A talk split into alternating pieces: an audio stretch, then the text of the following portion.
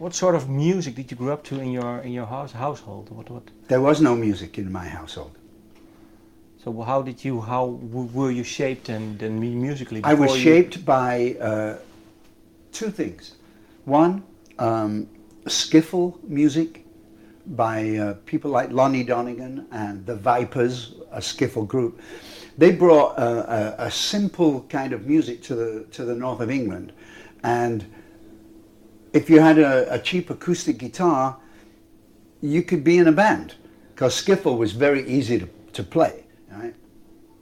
And then Radio Luxembourg was broadcast from Luxembourg, of course, yeah. And if the weather was being kind, the signal would make it all the way to England. And that's when I first heard early American rock and roll, Buddy Holly and Elvis and the Everly Brothers and Gene Vincent and Eddie Cochran and Little Richard and Fats Domino and Buddy Holly. That's how I started to learn music. If you had to pick one American rock and roll artist that you heard through Radio Luxembourg, which one will it be? Will it be Elvis Presley, like so many people say? No, it would be Buddy Holly. Because once again, Buddy's music was incredibly simple. If you knew three chords, you could probably play most of Buddy Holly's songs. And is it something that you look for too in your music? I think so. I'm a very simple songwriter. Because I grew up listening to simple music. I want to grab your attention from the very beginning.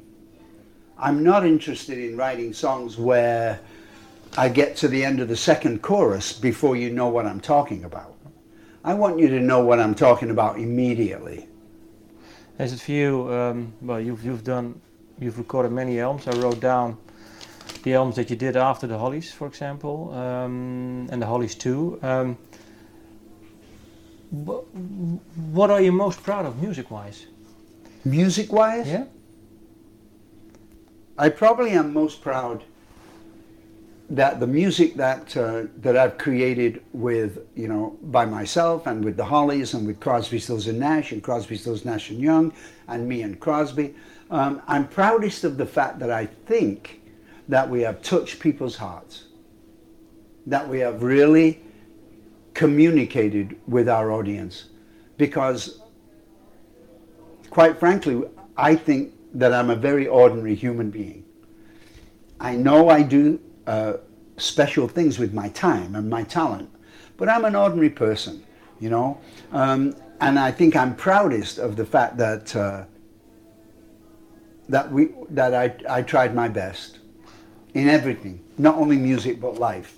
What was the first song that you wrote that you actually that it came to you that you had the gift of touching people's hearts?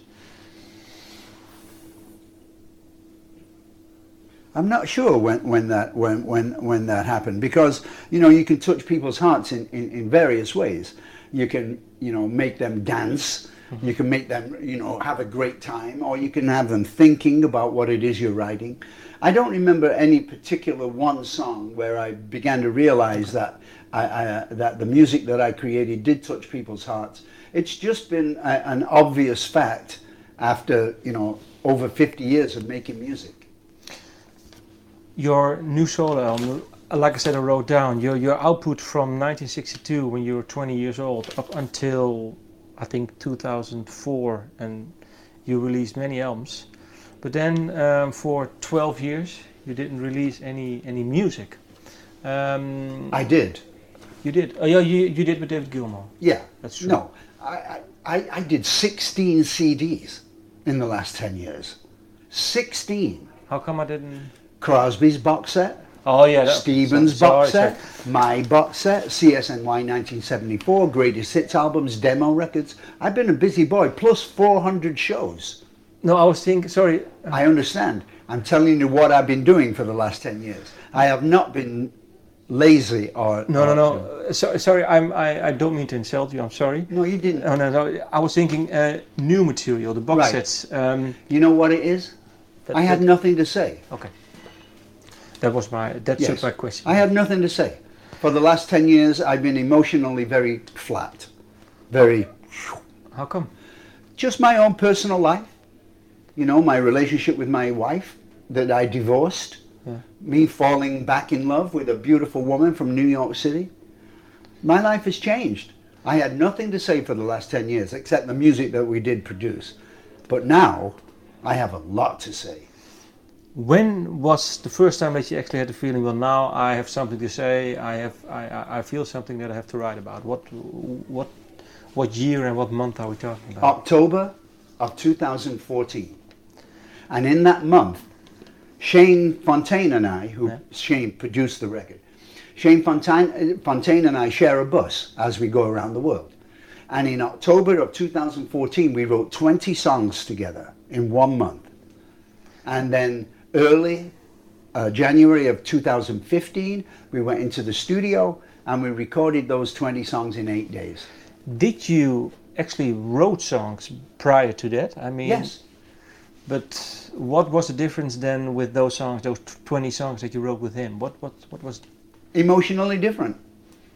I had nothing to say for the last 10 years. I mean, I've been writing songs, of course, but I've been involved politically and environmentally, of course. But my soul, my heart, didn't have anything really to say. I was disappointed in my life. I was disappointed with the way that my life was going. I was not happy. I was flat. Falling in love set me back on fire. Was it hard because you were married to your second wife for over 38 years? Yeah. Mm-hmm. Was it hard to follow that path of being in love again? Not at all. I know very definitely what my heart tells me to do. And I have followed my heart ever since I was born. And it was my mother and father that taught me to follow my heart. That I'm a decent person. I know what's good. I know what's bad. What choice are you going to make? But you have to have the courage to follow your heart. You have to have courage to follow your heart. Absolutely. And I have courage. Don't forget, when I first joined David and Stephen, people thought I was crazy leaving the Hollies. Yeah. I wasn't crazy at all. I had heard me and David and Stephen sing. So it was not courageous. It was very easy for me. Were you actually aware that that this could still happen to you? Because you were, correct, I'm not meaning to insult you, but you were a bit older than 30 years ago. That's right. Yeah. You're either a brave soul or you're not, And it doesn't matter to me how old I am. I have changed my life. And my heart tells me this is the correct thing to do. Doesn't matter that I'm 74 years old. What was the first song you wrote in that batch of 20 songs? Golden Days. It's funny. I wrote down certain lines from the songs, and the line that I wrote down from this song, I don't know if you want to talk about it, but let me read it out. What happened to All You Need Is Love? What happened? What triggered that song? I still believe that the sensibilities that the hippies grew up with are still the correct ones. I think that love is better than hate. I believe that peace is better than war. I believe that we should take care of each other's beings because we're all we've got on this planet. I think that the things that the hippies stood for, and I'm still a hippie and I'll admit it, are still true to this day. So it was mainly a question. I mean, and it was a question that stemmed from the rise of Donald Trump and the rise of the right wing politically that I have seen in the last 2 years. I have been around the world 3 times in the last 2 years, and I have seen constantly the rise of the right wing and Donald Trump, particularly in America, and I don't want to give him a compliment, but he is brilliant at finding people's fear and amplifying it. He's brilliant at giving people a common enemy. They're the different color than you. You should hate them. They're a different religion than you. You should hate them. Donald Trump is a very dangerous man. You said the upcoming of the right wing, and if we compare it to, you were born in 1942. Sometimes people say, you don't. It's bad to compare to history. Do you like to compare, or is it just... No, I don't like to compare anything. I don't think about the past. Okay. I don't really think about the future. I want to be here right now. And what do you think then? Well, you said you still think that love is a thing, and you've experienced well the uprise of right wing. What should we do? Good question. What do we do about it all? I think you have to start with yourself. I think you have to start by liking yourself, by taking care of the area around you. If you see litter on the floor, pick it up, put it in a dustbin. Encourage a child. Smell the roses as you go by. I think you need to start with yourself. You should be the change that you want. I should be the change that I want. And I think if you work towards it diligently, with dignity and with a sense of humor, I think that's all you can do. Take care of yourself, because the rest of the world is crazy. And maybe be brave to actually go into the unknown like you did, because people are afraid of what they don't know. Of course, people are afraid of what they don't know. Yeah. But I'm not afraid of what I don't know, but I'm afraid of Donald Trump. Do you think he will win?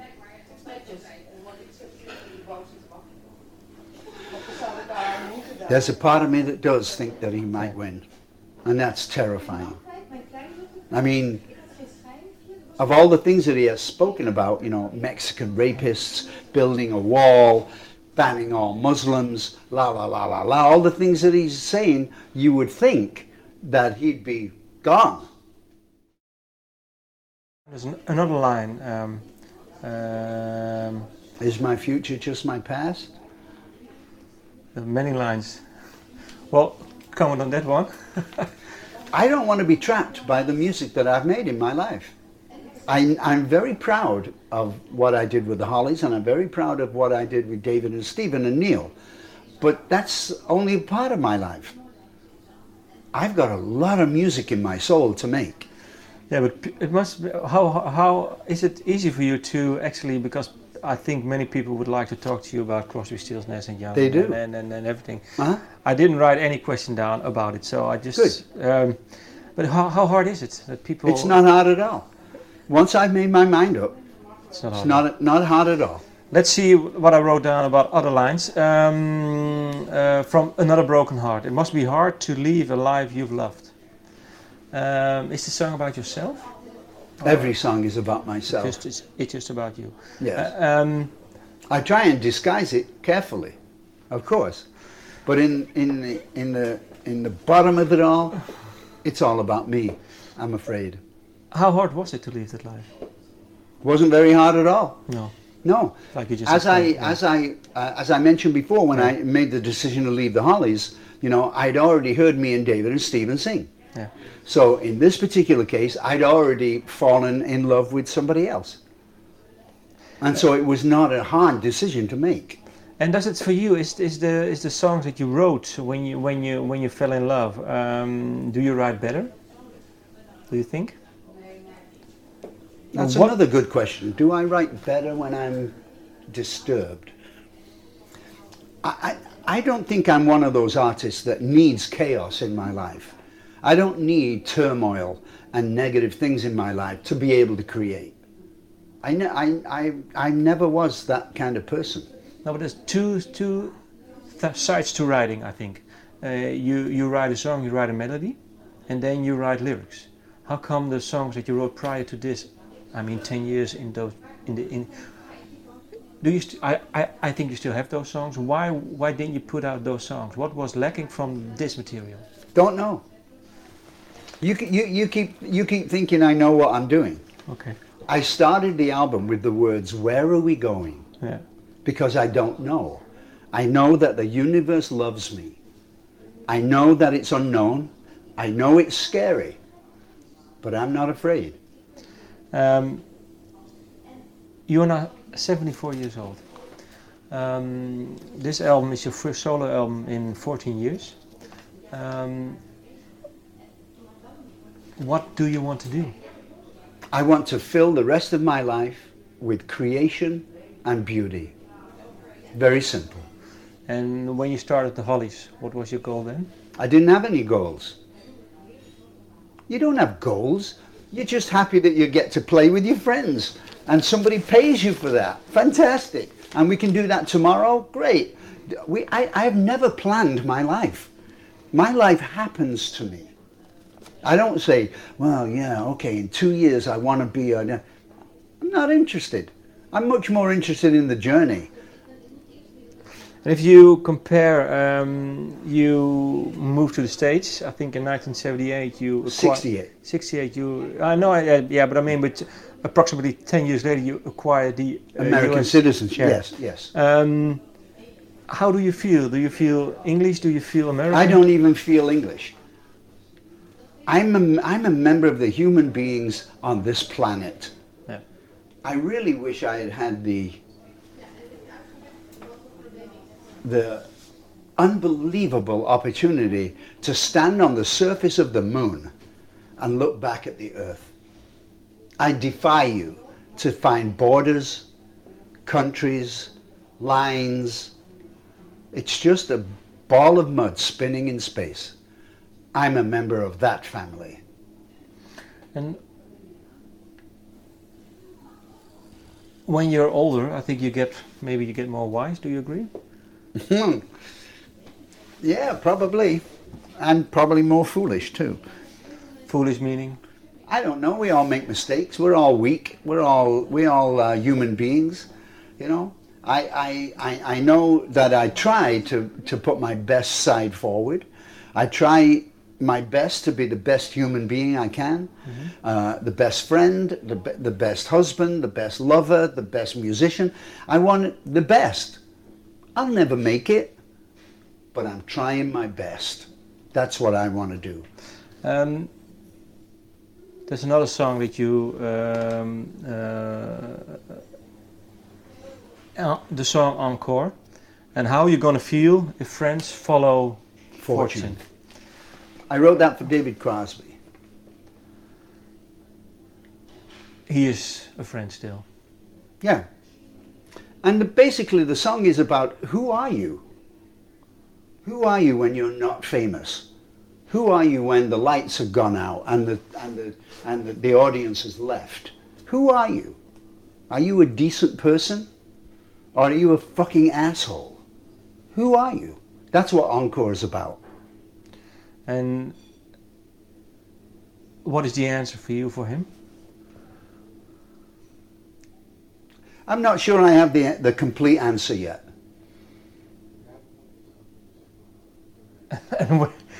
Because you've known him for 50 years. How many sides have you seen? You know, it would be very easy for me to get into details about why I don't want to do any more Crosby, Stills and Nash or Crosby, Stills, Nash and Young work. And I don't want to. There are too many reasons. It's too complicated. It's too painful. I'm just telling you, it's over.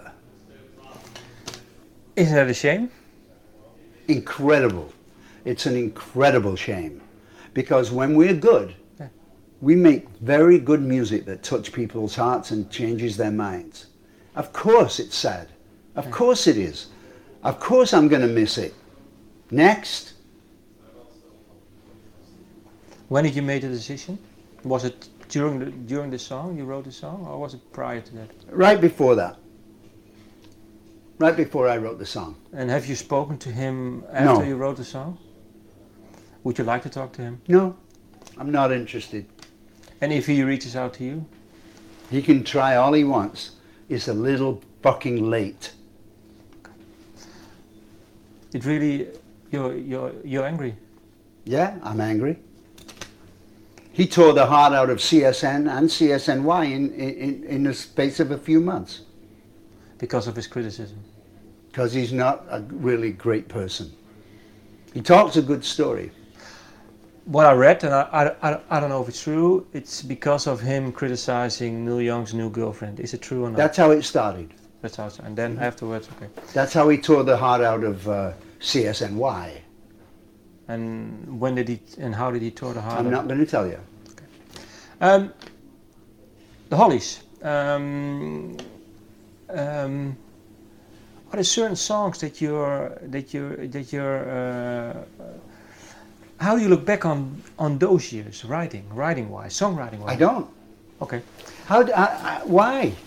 Why would you look back? What can you do about it? No, the thing is, sometimes, maybe because I'm still young, sometimes I do look back on my life and I think, well, it was not bad after all what I did, and maybe if I build on that, then I can maybe grow in that way, grow in that way. That's all you can do, right? Yeah. This Path Tonight is the first song of the album. It's also the album title. Why did you pick this song title being the album title? Because I really don't know where I'm going. I don't know what I'm doing. I know that I'm on a path and it feels good, but I really don't know what's going to happen tomorrow. Who knows, right? Do you think David Bowie knew? Do you think Glenn Frey knew? Paul Kantner? Sir George Martin, Prince, did he think they knew where they were going? Of course not. You have no idea what's going to happen in this life. That's why I say, take care of yourself first, and then spread some goodness elsewhere. And your goal is to, correct me if I'm wrong, you said being creative. And is there some, that's one last question I would like to know. You wrote many songs, you wrote beautiful songs.